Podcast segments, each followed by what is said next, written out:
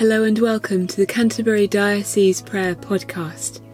In our calendar today, we're praying for the ministry of our diocese. And our prayer has been specially written for us by Anthea Mitchell, who is Assistant Curate at Maidstone St Paul. Almighty God, you give us new life, hope, and opportunities each day. In the power of your Holy Spirit, help us to find new ways to serve our communities and share your loving presence with those around us. Be with all those who live, work, and serve in our diocese.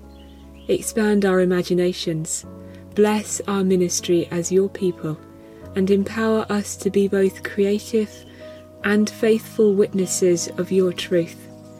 For the sake of him who came among us and serves us, your Son, Jesus Christ our Lord.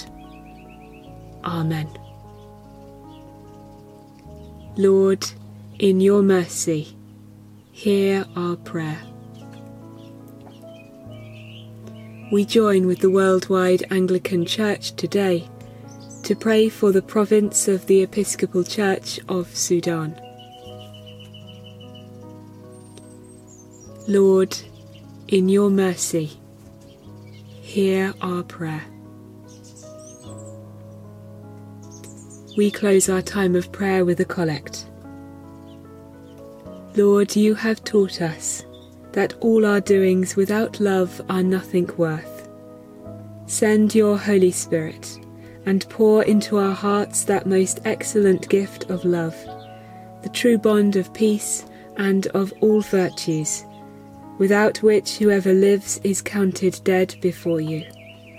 Grant this for your only Son, Jesus Christ's sake, who is alive and reigns with you in the unity of the Holy Spirit, one God, now and forever.